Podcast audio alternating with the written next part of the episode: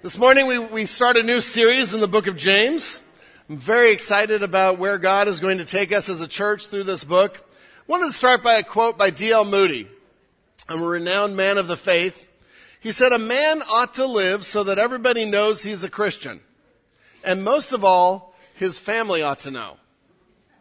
Now think about that for a minute. What is he trying to say? A man ought to live so everybody knows he's a Christian, and most of all, his family ought to know. And he's on to something that is just really true of our Christian walks.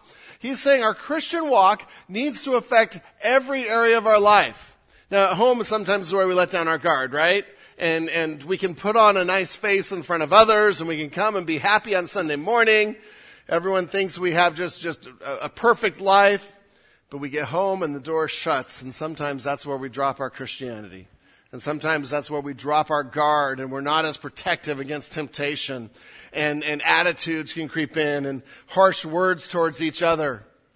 And, and this isn't so much going to be a series about how to live your faith in your home, but what I wanted to do was to use that quote as a start to say our faith is something that should be lived in every part of our lives, even at home. It should be lived at work. It should be lived when we are at rest, when we're in entertainment. It should be lived while we're at church, while we're at home. No matter where we are, God wants every part of our life. There is no part of our lives that are not affected by the fact that we're believers, that we're Christians. And that's what Moody was getting at, and that's what the book of James is going to get at. On Vision Sunday, just a couple months ago, we talked about having a 24-7 faith. 24 hours a day, seven days a week, our faith should affect who we are because it is who we are. I am a, a, follower of Christ first and foremost before anything else. And so being a follower of Christ affects 100% of my life. We don't want to compartmentalize our life into, okay, this is where I can be a Christian. And this is where I can think about spiritual things and godly things. And, and with this subset of people, I can actually talk about Christian things. But over here, hey, I don't have to necessarily act like a Christian or because, you know, I did my time. Check. I went to church. I even did my quiet time this morning. So I'm more mature than any of you. We can think that way, right? And we can begin to compartmentalize and check off our Christian walk without realizing that God wants it to be who we are, not just a list of things we do. We are Christians. We are followers of Christ. On Vision Sunday, we used Philippians 127 as a launch verse. And I want to read it again as we launch into James. Paul said to the church at Philippi, only let your manner of life, who you are, the general description of your life, only let your manner of life be worthy of the gospel of Christ, so that whether I come and see you or am absent, I may hear that you are standing firm in one spirit with one mind, striving side by side for the faith of the gospel.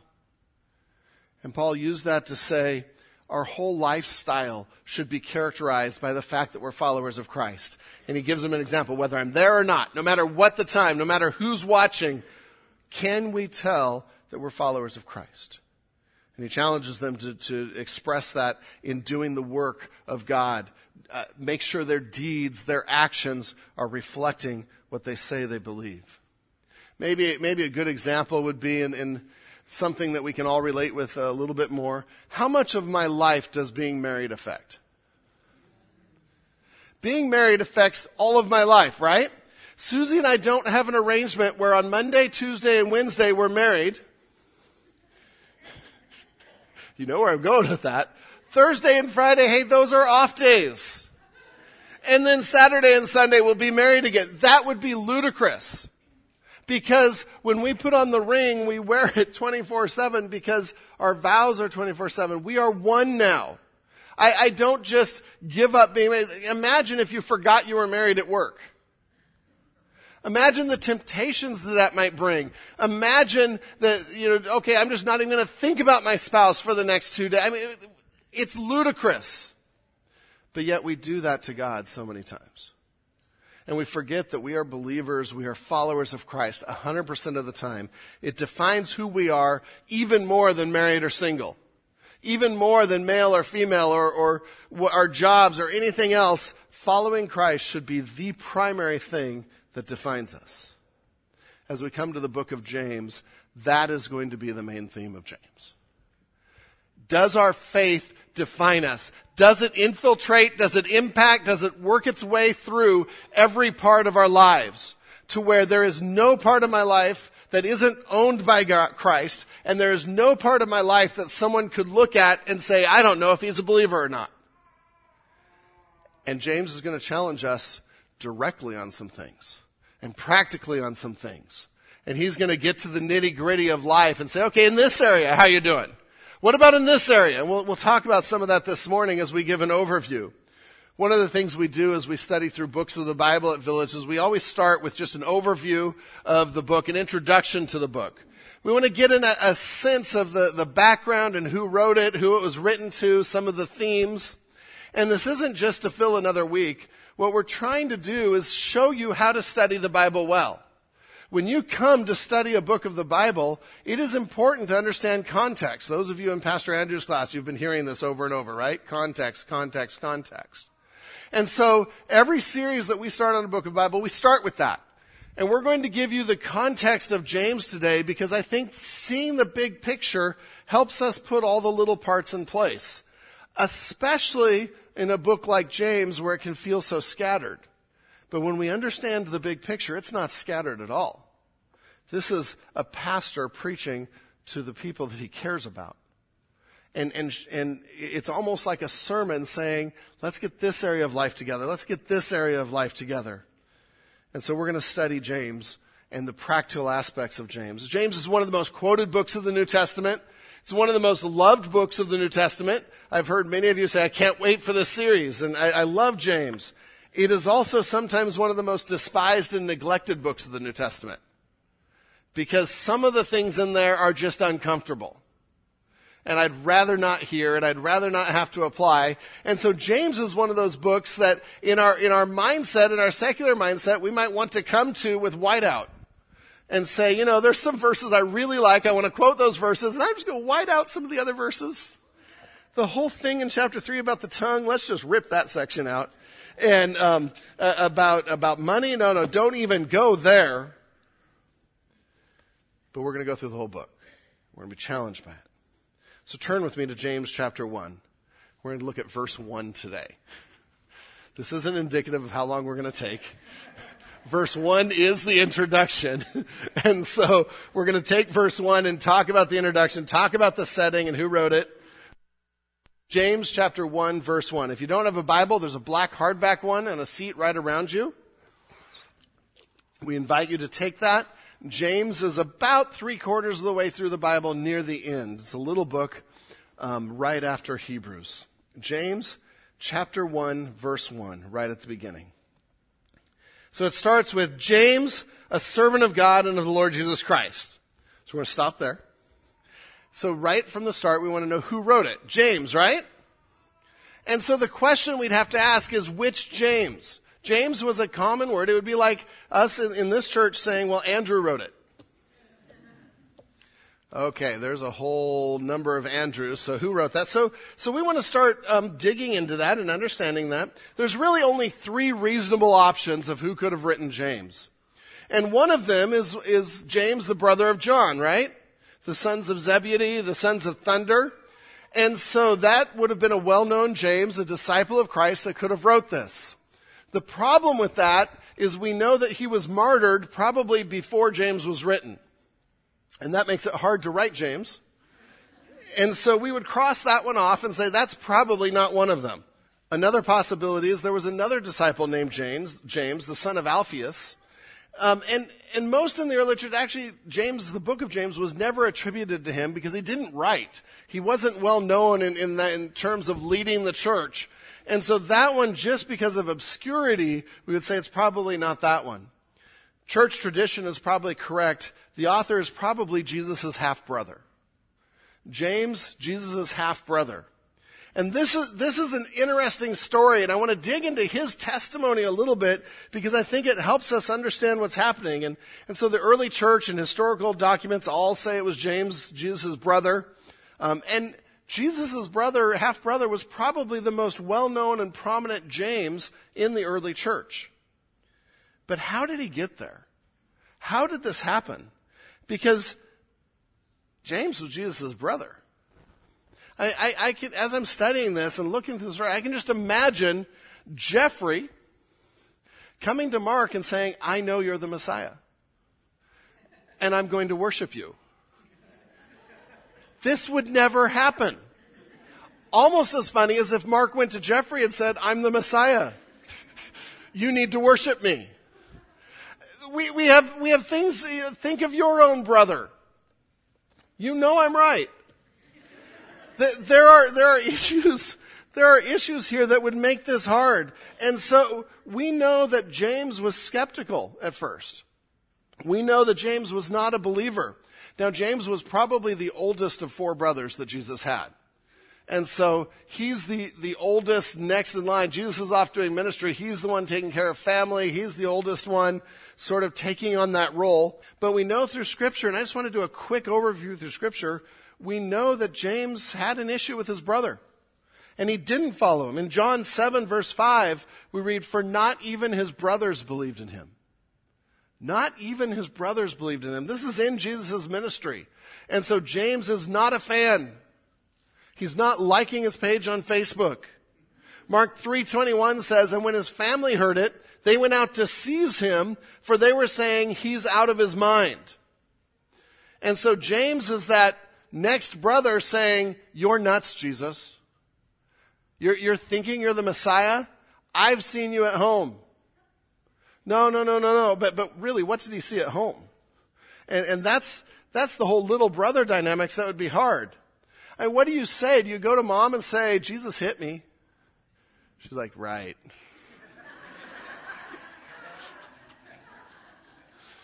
this is how he grew up. You know, mom comes and said, who, who let the neighbor's donkeys loose? And James says, I didn't do it. Jesus did it. Right. Jesus, did you do it? No. He didn't do it. Jesus, did James do it? Yeah. Mom, how do you know he's not lying? He's the Messiah. Now, I don't know if this actually happened, but you've got to understand these are real stories and a real family really growing up. He did not follow Christ while during Christ's ministry. In fact, in Matthew 13, 57, this is really interesting because I've heard this verse and, and I was looking it up in other gospels and I got to Matthew and there was two extra words that I hadn't seen before. Matthew 13, 57, a prophet is not without honor, on, a prophet is not without honor except in his hometown. We've heard that, right? It's hard to, for a hometown to recognize, but Jesus actually added a couple words. And in his own household and we get just a picture, a window into that his household didn't. Now we know Mary did, so that sort of leaves the brothers as the ones that are really struggling here. It's hard to be a prophet in your own hometown or in your own house. And so this is the guy that wrote the book of James. At this point, you might be saying, why are we studying this? But something changed. Something changed. Jesus sought him out and captured his heart and changed his heart and saved him. Turn to 1 Corinthians 15 7. Turn to 1 Corinthians 15 7. Now, we don't know all the details, but we get little clues in Scripture, and so we're following the breadcrumbs. in 1 Corinthians 15, Jesus is talking about his appearances and who he appeared to after he rose from the dead and he goes through a, a, number of situations. But then in verse 7, just a small verse, but don't miss it. Then he appeared to James, then to all the apostles. Jesus made it a point to go see his brother. And, and most scholars, and I would agree with them, I think this was the time that Jesus captured him. And Jesus took the initiative and went after him and said, James, we need to talk. And after the shock wore off that your dead brother's with you and talking with you, James began to see, began to see the truth. And, and, one of the reasons we think this was the time or right in this time is we go to Acts 1.14 right after Jesus ascended into heaven 40 days later And it said, all these with one accord were devoting themselves to prayer. So we know that the disciples were all in prayer, together with the women and Mary, the mother of Jesus, and his brothers. And so something changed between his ministry and this point in Acts 1 where the brothers are now praying and they're part of the disciples and they're part of this group that is going to start the church. And what changed was an encounter with Jesus, I believe, with the resurrected Christ. Village, Jesus can save anyone. And he can change a heart of anyone. And if he is pursuing you, just give in now and give your heart to him and follow him because he is the resurrected Christ. And if even his brother could come to a faith in him, how much more could we? James's story doesn't end there though. It's really interesting as we read later in Acts, we get to Acts 12 and 15 and 21. James, we see, is now one of the leaders of the church. In fact, it looks as if he is the lead elder in Jerusalem, the leader of the church in Jerusalem. He has gone from a skeptic, someone that didn't believe his brother, to now he is the lead teacher of the main church. In Acts 15, this is during the, the Jerusalem Council, and Paul and Barnabas are coming back and saying what's going on with the churches abroad. They come back to James. And all the assemblies fell silent, and they listened to Barnabas and Paul as they related what signs and wonders God had done through, through them among the Gentiles.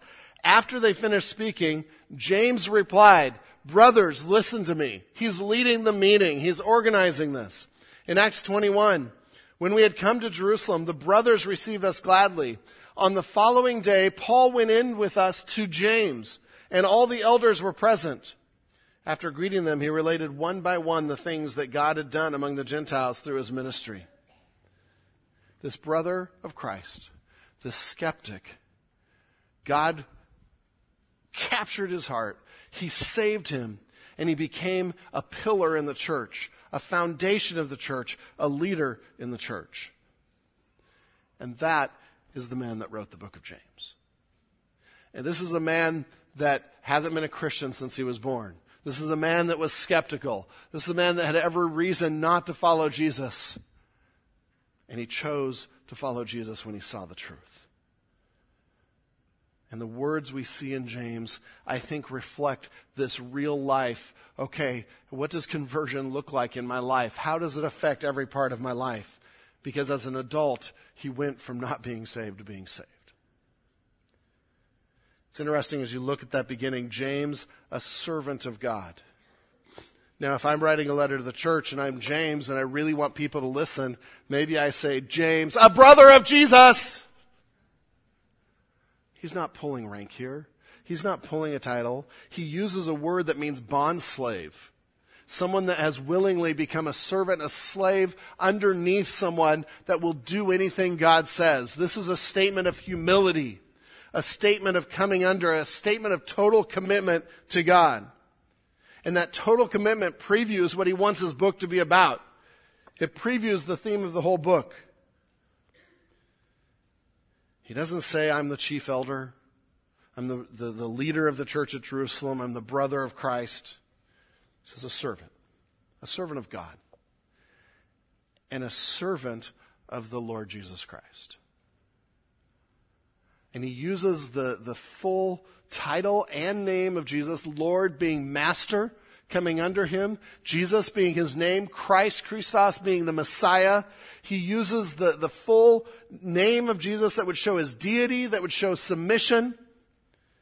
And that's his brother that he's willing to say that about. And so we see the change, right? We see the change of heart from the little brother that was irked at his big brother, probably, the, the little brother that thought his big brother was out of his mind, to now calling him his Lord Jesus Christ. That's a man I want to listen to what he has to say and why he says it. And it's interesting because he comes in the, the spirit of humility that, that he is a servant of God and that Jesus Christ is his Lord and he is about to say some really hard things. And he is about to say some really direct things that step on toes. And, and so many times we forget that when we come and when we say hard things to each other and we come and confront sin, that it always needs to be in a spirit of servanthood. It always needs to be in a spirit of, I'm a fellow brother, a fellow sister in Christ. I'm walking this life with you. We are both servants of God. That is the tone that James strikes here. It's interesting. One of the historians, um, Eusebius, records about James that James used to enter alone into the temple and be found kneeling and praying for forgiveness for the people.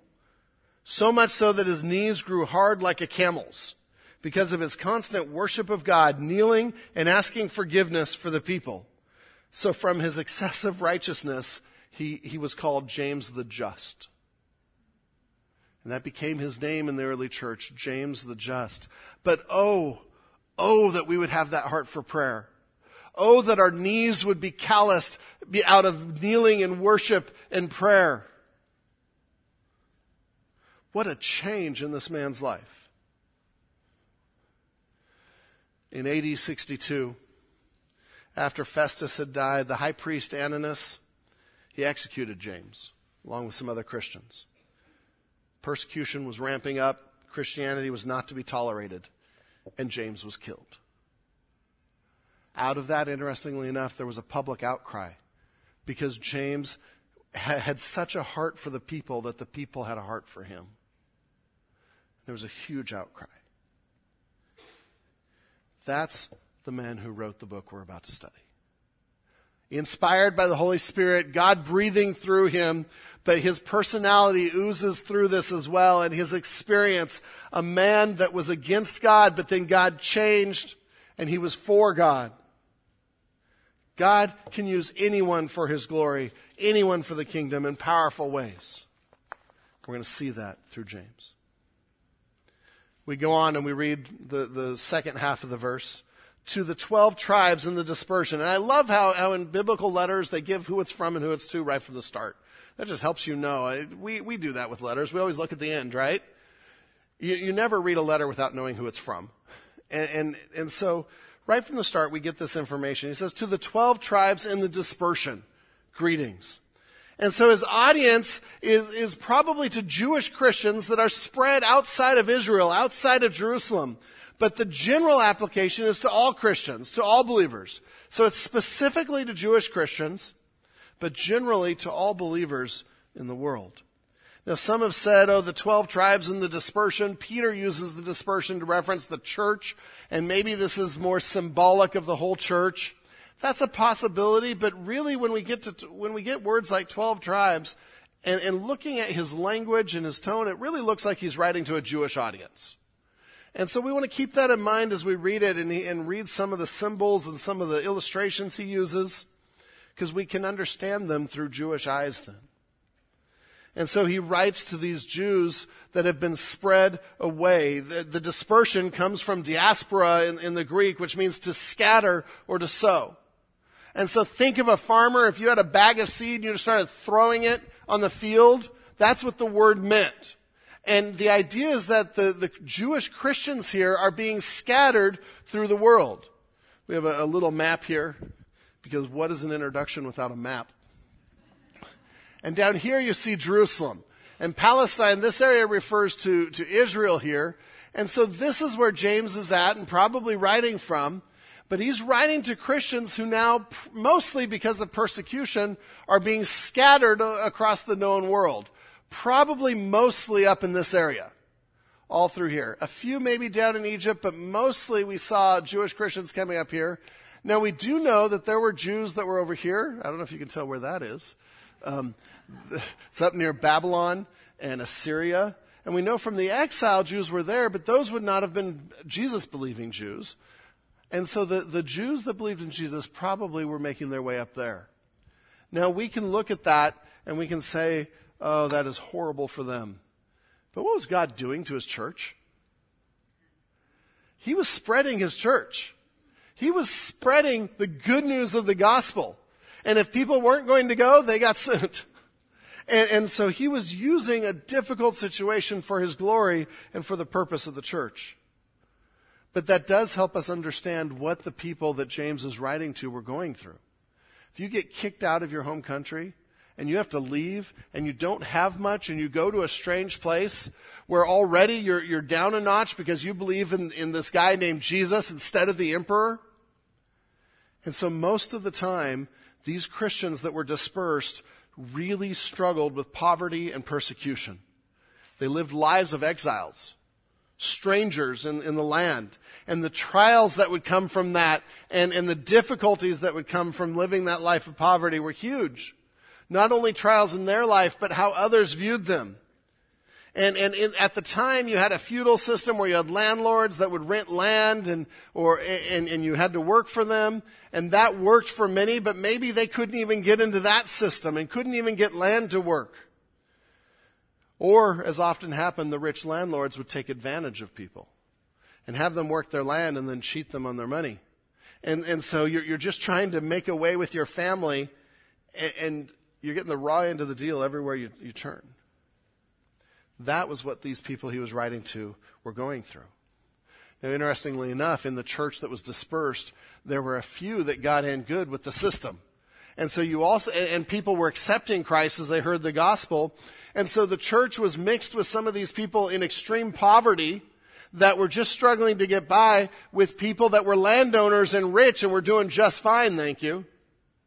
And somehow they needed to come together and be a church.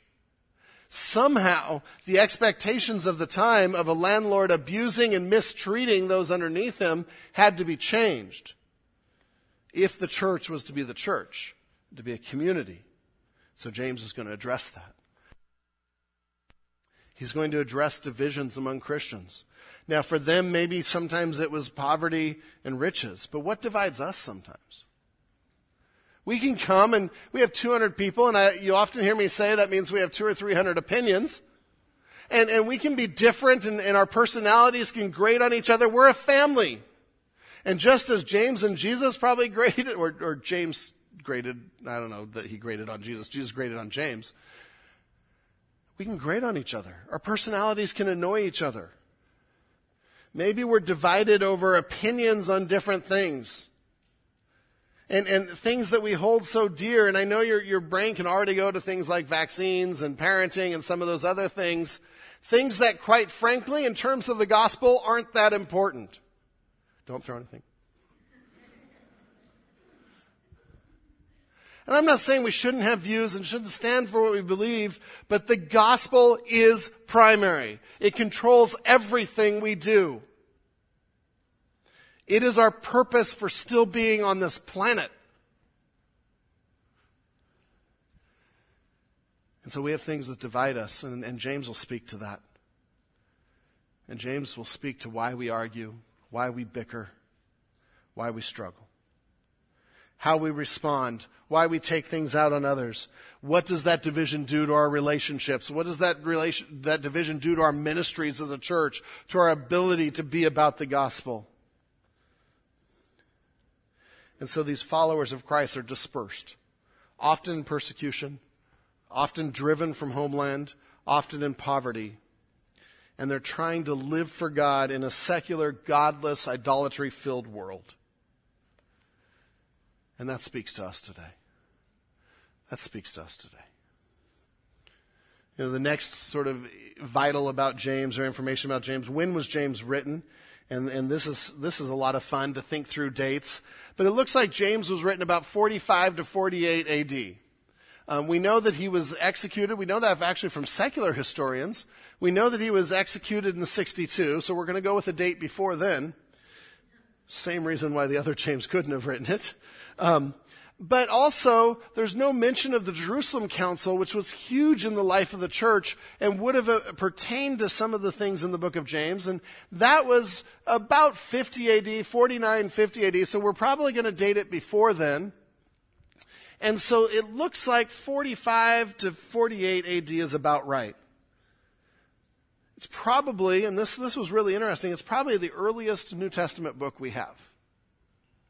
You know, some have said it was written really late because James hated Paul and was trying to counter Paul. Nonsense.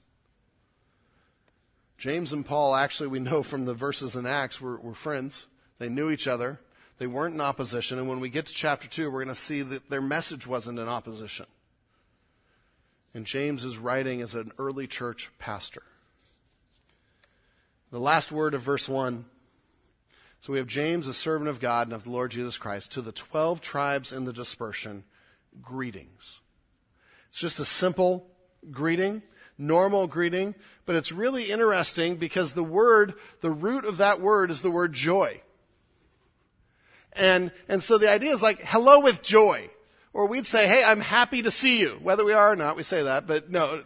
I'm happy to see you is what he says. I'm joyful to see you. And, one of the most quoted verses is the next verse.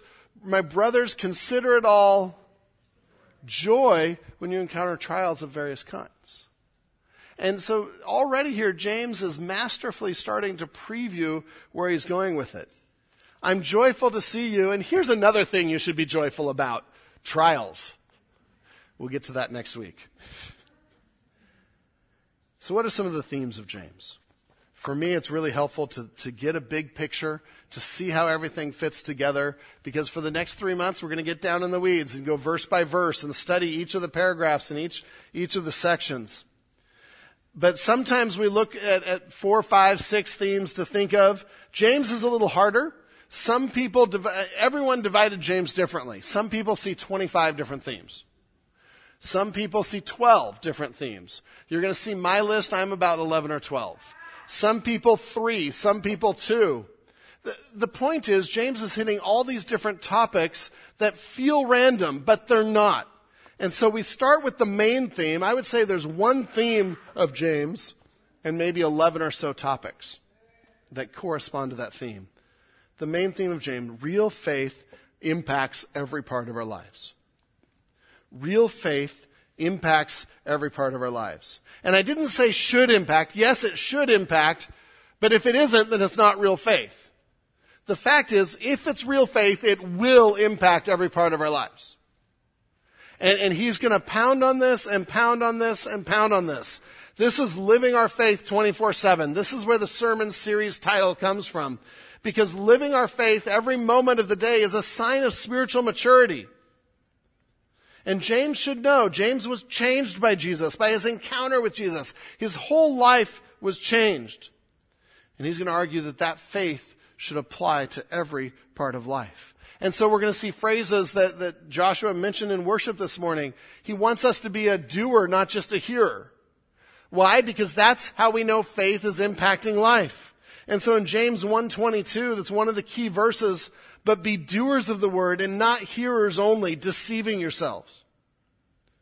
And so he is going to talk very practically. How do we do it? How do we do the word? We, we just spent the last seven weeks studying the word of God, which can be great information about the Bible, but we're following it with James because if we're not putting it into practice, that's just stuffy head knowledge that's worthless. The point of studying about the Bible and, and reassuring ourselves that this is the Word of God is to make sure we're in it, make sure we're doing it. And so James says, be doers of the Word.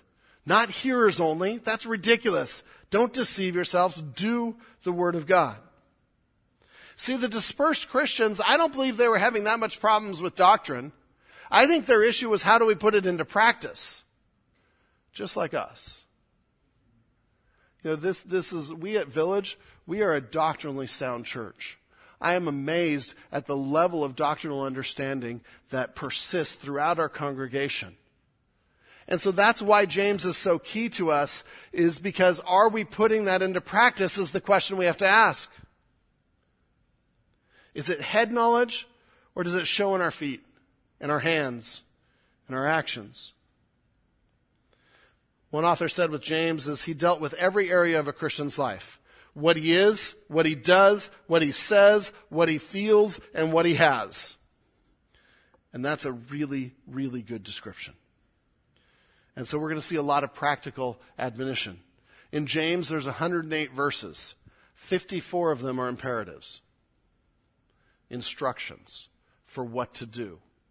But he's not trying to give us a checklist. He's showing us how a real faith exhibits itself in real life.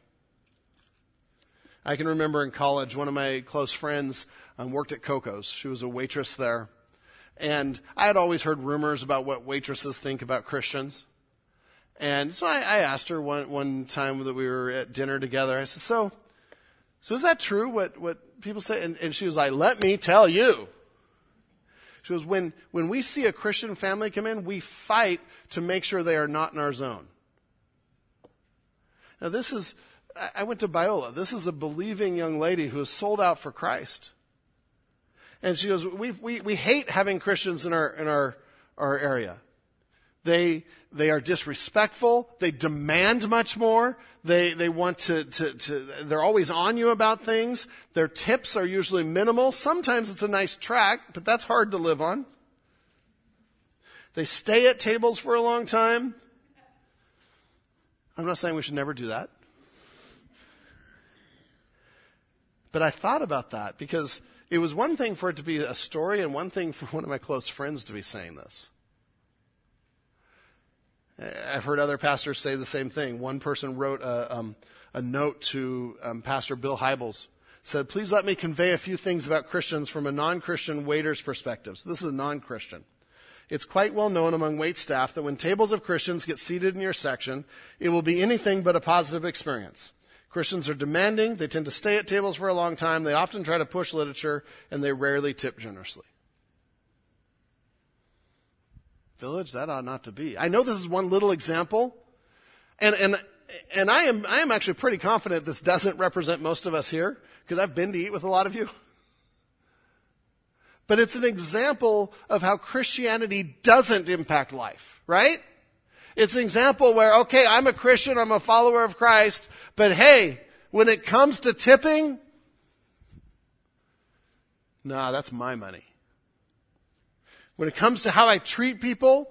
And, and, so these are the kinds of things that James is going to meddle in and I hope step on our toes and I hope convict us of and challenge us on. Real faith impacts every part of life. One of the reasons I think James was so in tune with this is even though he was, he was fighting Christ before he was saved, he was hearing it. He was hearing some of the message. You know, I, I think he was saturated a little bit with it. And maybe that was part of the resistance. He kept hearing it. But here's another passage that's really interesting that, that I think reflects where James goes with the book of James. In Mark chapter 3, 31 to 35, this is another story where Mary and the brothers come to get Jesus. And it says, And his mother and his brothers came, and standing outside, they sent to him and called him. And a crowd was sitting around him, and they said to him, Your mother and your brothers are outside seeking you. And he, being Jesus, answered them, Who are my mother and brothers? And, and listen to the answer. This is familiar to us, but think of it in terms of the theme of James. For whoever does the will of God, he is my brother and sister and mother. Jesus said, Whoever does the will of God, he is my brother and sister and mother. What is the main theme of James? Doing the will of God. And I think while he was resistant to it there, I think those words echoed in his head and echoed in his head. And he knew that Jesus said, no, if we really follow him, if we really are believers, if we really are family with him, we will do what he says. And so we see him write things like James 1 and 22, be doers of the word, not hearers only we see things like James 2:17 in the next chapter. So also faith by itself if it does not have works is dead. James got it. He got what Jesus was saying. A little delayed, but he got it. And God used that. If we think of that as the main theme, it helps us understand the whole book. Because really the rest of the book, the entirety of the book, is all of these different parts of life and how they come in, in submission to our walk with God. How they come under being impacted by faith. And so he's going to take themes of real life and, and, try to show how we, we should be Christians in those. He'll do topics such as trials, and we'll go through a list of topics in a minute. But topics such as trials and money and our words and favoritism and relationships and fighting and pride and planning and prayer. And he'll say all these things need to be impacted by faith. And if you think about it, think about what worldliness is, because one of James's themes is, is godliness instead of worldliness. And don't, don't be a friend with the world um, because we are seeking God with all our heart. But when we think of worldliness and all the things that can drive us into worldliness, how we can drift, every one of, this, of us in this room can drift quickly into worldliness if we're not on guard. Some of those things that would have us drift are the very things he, he addresses. We drift when we forget to have a fear of God, when we become practical atheists, where we just don't even think about God. We drift into worldliness when we have fear and discouragement from circumstances. We drift into worldliness when we give into temptation, or when we identify with and enjoy the world, or when we have critical speech and we're, we're condemning speech and putting others down. We drift into worldliness when we start favoring the rich or those we like or those we want to be around when we deal with self-centeredness and pride, when arrogance takes over, when we love money and stuff. And a sign of drifting into worldliness is when we don't pray as much. When we minimize prayer because we just don't see our need for God. Those are the things James is going to, to deal with. But all that comes under real faith and real life. And that we're to live out our faith in every part of our lives. And He's going to hit these and weave them together. But real faith works, it, it impacts our life. And so, what are some of the topics? And I'm just going to list 11 this morning. We'll go through these quickly because these are the nature of what we'll be studying. But I want you to get a flavor of what he's doing. These are real life areas that a real faith will affect. The, the first theme we're going to see is that the foundation of living this way it's not my own effort. The foundation of living this kind of real faith is in the character of God. And it's interesting because James is an intensely practical book, but if you start to read it carefully, he weaves theology of the person of God and the character of God through the whole thing as a foundation. We're going to find that God gives wisdom and he gives it generously. He's a generous God. We're going to find that God gives good gifts to his children. He is not the author or origin of temptations and trials. He is unchanging. He is merciful. He yearns for us. He is jealous of our hearts. If we fall into sin, He heals. He forgives. That's the kind of God James is going to portray. This isn't just a book of moralisms of how to live. This is a book that says, because God is like this and we have faith in Him, then our response is this. And so the first topic that you're going to see woven through almost every sermon is the nature of God. He's going to deal with trials and temptations. We'll hit that next week because that's the next section in James. We'll hit it again toward the end of James. Again, he, he hits these multiple times. And we're going to talk about patience and trust in God and trusting the character of God. Another topic he deals with is how do you gain godly wisdom? And, and he's going to compare good versus bad sources of wisdom, godliness and worldliness. And are we going to the right place?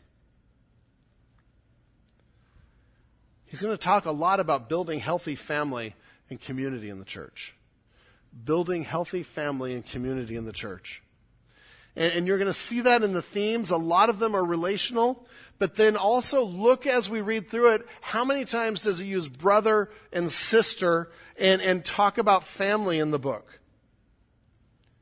Even when he's giving hard information, it's my brothers, my sisters, my brethren. But he's also going to talk about what destroys relationships, how we deal with broken relationships, what, our, what we've done to cause that. Another theme he's going to deal with, another topic is partiality and prejudice. And in the world today where we, we still are struggling with racism, we, we, that is one area that we need to apply the book of James to. Other areas just as looking down on people for any reason, for any class, for uh, amount of money, or for any, anything they have. Do we have prejudice in our midst? And we've got to deal with that honestly. And we've got to say, let's look inside and let's make sure there's no place for that here. And let's make sure that we are advocates for the truth on that issue. That we are all equal at the foot of the cross. That we are brothers and sisters. He's going to talk about the power of the tongue to either build up or destroy and what it does to relationships in the church negatively, but also what it can do positively. See, all these things are practical ways that our, our, our faith in Christ should just ooze out of. If I'm loving God with all my heart, it's going to ooze out of my language. It's going to ooze out of how I speak to you. He's going to challenge us to wholehearted godliness rather than worldliness. Wholehearted godliness rather than worldliness. And making sure our eyes aren't drawn to the world. And, and the appeal of the world is minimized. In a number of sections, he's going to talk about humility versus pride. And I think that's one of the reasons why he starts by calling himself a servant of God. He's going to meddle and talk about planning and control in our lives. Maybe we'll skip that section. No, we won't. But he's going to talk about what if you think you have it all worked out? What if your tendency is to have it all worked out in your life? Mine is. That, what does faith have to say about that? What does Christianity and trusting in God have to say about that? And then he'll meddle some more and talk about money and stuff. Money, having it and not having it. The conflict between people over it. And that's going to come up several times. And finally, he's going to end, it'll be several places, but the primary place is going to end with talking about prayer and the necessity for prayer.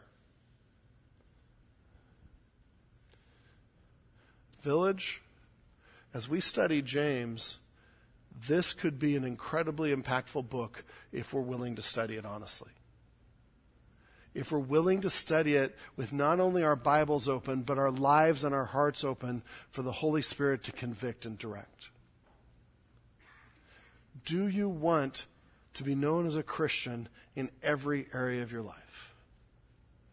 Do you want to be all in for Christ? That's the question that we're going to, to look at in this series.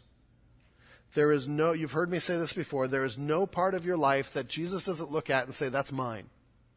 I want to change that. I want to transform that. I want to make that more like me. And we don't want to resist that. It might mean some challenges. Living for Christ in every area of life is, is sacrificial. It means making decisions the world doesn't understand. There was a story that one pastor told of, of a, a man named Rufus that he knew, worked part time at the loading docks of trucking companies, desperately wanted a better job. Um, he had completed his associate's degree in transportation, wanted to make it a full time career. A position opened up. He went in, interviewed for the position, and the pastor asked him, Well, how did the interview go? He said, They offered me a job. They offered me a job in sales, which would pay well and offer unlimited opportunity. It was an exciting option. And Rufus said, But I didn't take it although it was everything he wanted, and catch this, and, and we can argue about the wisdom of this later, but this is what a life sold out to Christ looks like. Although it was everything he wanted, he would, he would have to give up his ministry with singles in the church and not come to church anymore. And so he said he would wait for a job to come along that would allow him to continue ministering to the people he was ministering to. That is radical Christianity, and James is going to argue things like that are normal Christianity. Would we be willing to order our lives around doing God's work rather than what we want? I'm convicted by that. I hope we all are. That's what we're going to study in the book of James. So come with me on this journey. Come with us as we teach and learn and study it. Lord God, we come to you as we start this series and we ask for your Holy Spirit to burn your truth in our hearts, for you to reveal areas that we need to give over to you, areas that we've held on to, that we haven't surrendered to you, areas that maybe we just haven't thought about how Christianity affects, how our faith affects. Lord, I pray for Village that we would be a church full of 100% disciples 24 7 disciples because I know you will use that and you will reach others for the gospel through that. Lord, thank you for the study. Burn it in our hearts. In your name, amen.